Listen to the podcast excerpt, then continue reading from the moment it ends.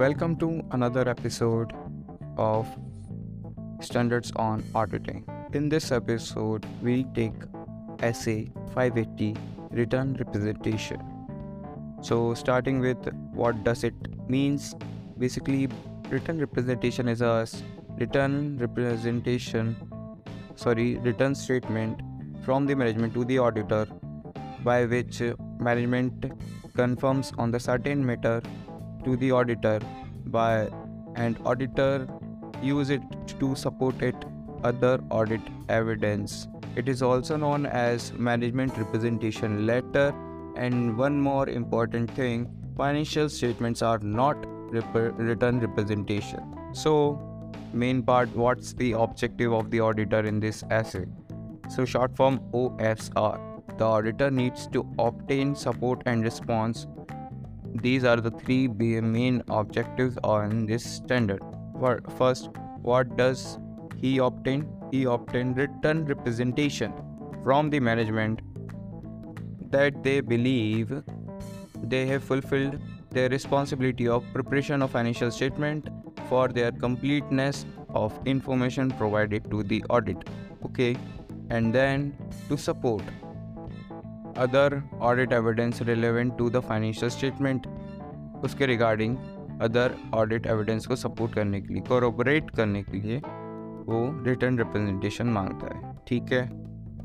And then to respond appropriately तो दो चीज़ों पे वो रिस्पॉन्ड करेगा। पहला, जो उसको रिटर्न रिप्रेजेंटेशन प्रोवाइड की गई है, और दूसरी, जो उसने रिक्वेस्ट करी गई है, और बट नॉट प्रोवाइडेड ठीक है? अब पर आगे बढ़ते हैं। रिटर्न रिप्रेजेंटेशन हम लेंगे किससे? तो फ्रॉम हुम तो अपन रिटर्न रिप्रेजेंटेशन लेंगे from the management with appropriate responsibilities for the financial statement and knowledge of the matter concern जिसके पास भी हो उससे लेंगे। ठीक है sometimes it may vary on the governing governance structure and relevant laws and regulations. However, the management is often responsible party management representation अपन किसी से भी ले सकते हैं सी ई ओ सी एफ़ ओ से इक्विवेलेंट पर्सन से.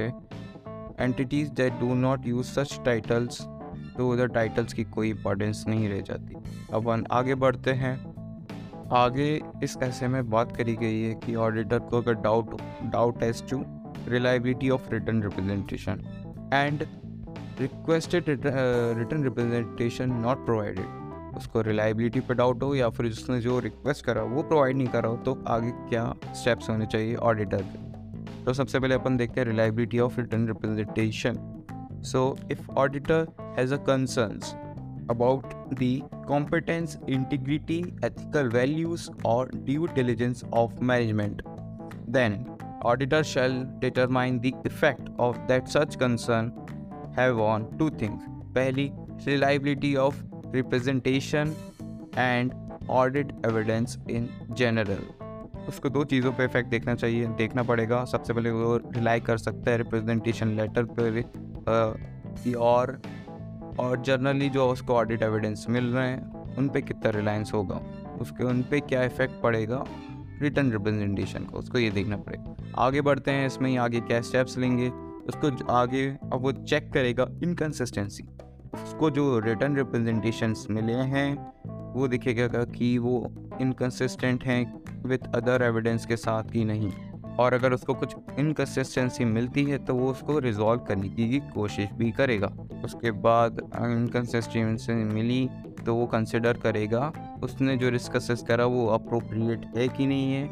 If not then determine nature, time, and extent of further audit procedure to respond to assessed risk.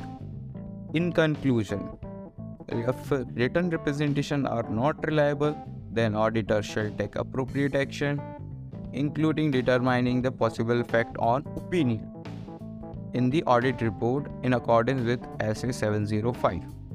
अब अपन देखते हैं कि अब रिक्वेस्टेड इन्फॉर्मेशन नहीं मिली तो अब क्या करेगा ऑडिटर सबसे पहले वो करेगा डिस्कस विद दी मैनेजमेंट कि भाई क्यों नहीं मिली क्या है क्यों नहीं दे रहे हैं आगे बढ़ते हैं उसके बाद वो री एवेल्यूएट करेगा क्या integrity and evaluate the effect that may have on reliability of representation and audited evidence in general and take appropriate actions including determining the possible effect on the opinion in the auditor's report in accordance with seven zero five अपन और आगे चलते हैं ऐसे में अब ऐसे में बात करी गई है मैनेजमेंट्स रिस्पॉन्सिबिलिटी अब written representation about management's responsibility अब मैनेजमेंट की रिस्पॉन्सिबिलिटी क्या है? Preparation of financial statement P P F S and D M I C ठीक है? तो auditor shall disclaim an opinion, disclaim an opinion on the financial statement in as,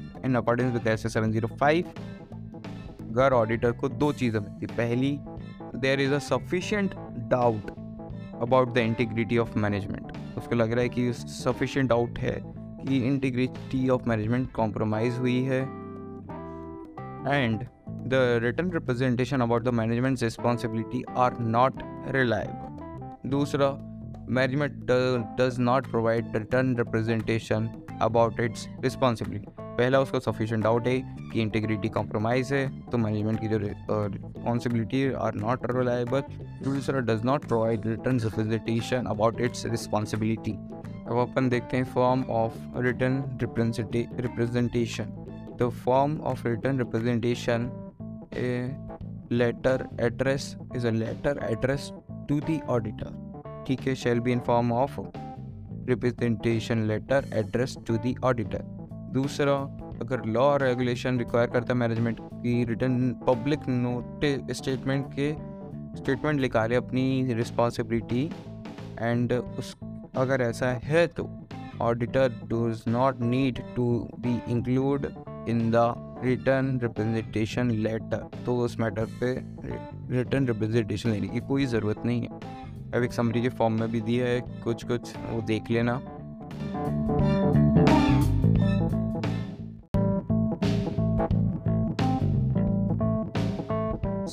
ऐसे में एक दो बातें और हैं। सबसे पहला, और date and period covered by W R return representation. सबसे पहला, कि जो डेट होनी चाहिए, वो ऑडिट रिपोर्ट के पास होनी चाहिए, ना कि उसके बाद। As near expectable to the audit report but not after the audit report on financial statement coverage and period जो रिटर्न रिप्रेजेंटेशन है, वो shall cover the period referred in audit report Then, after that, third point, situation.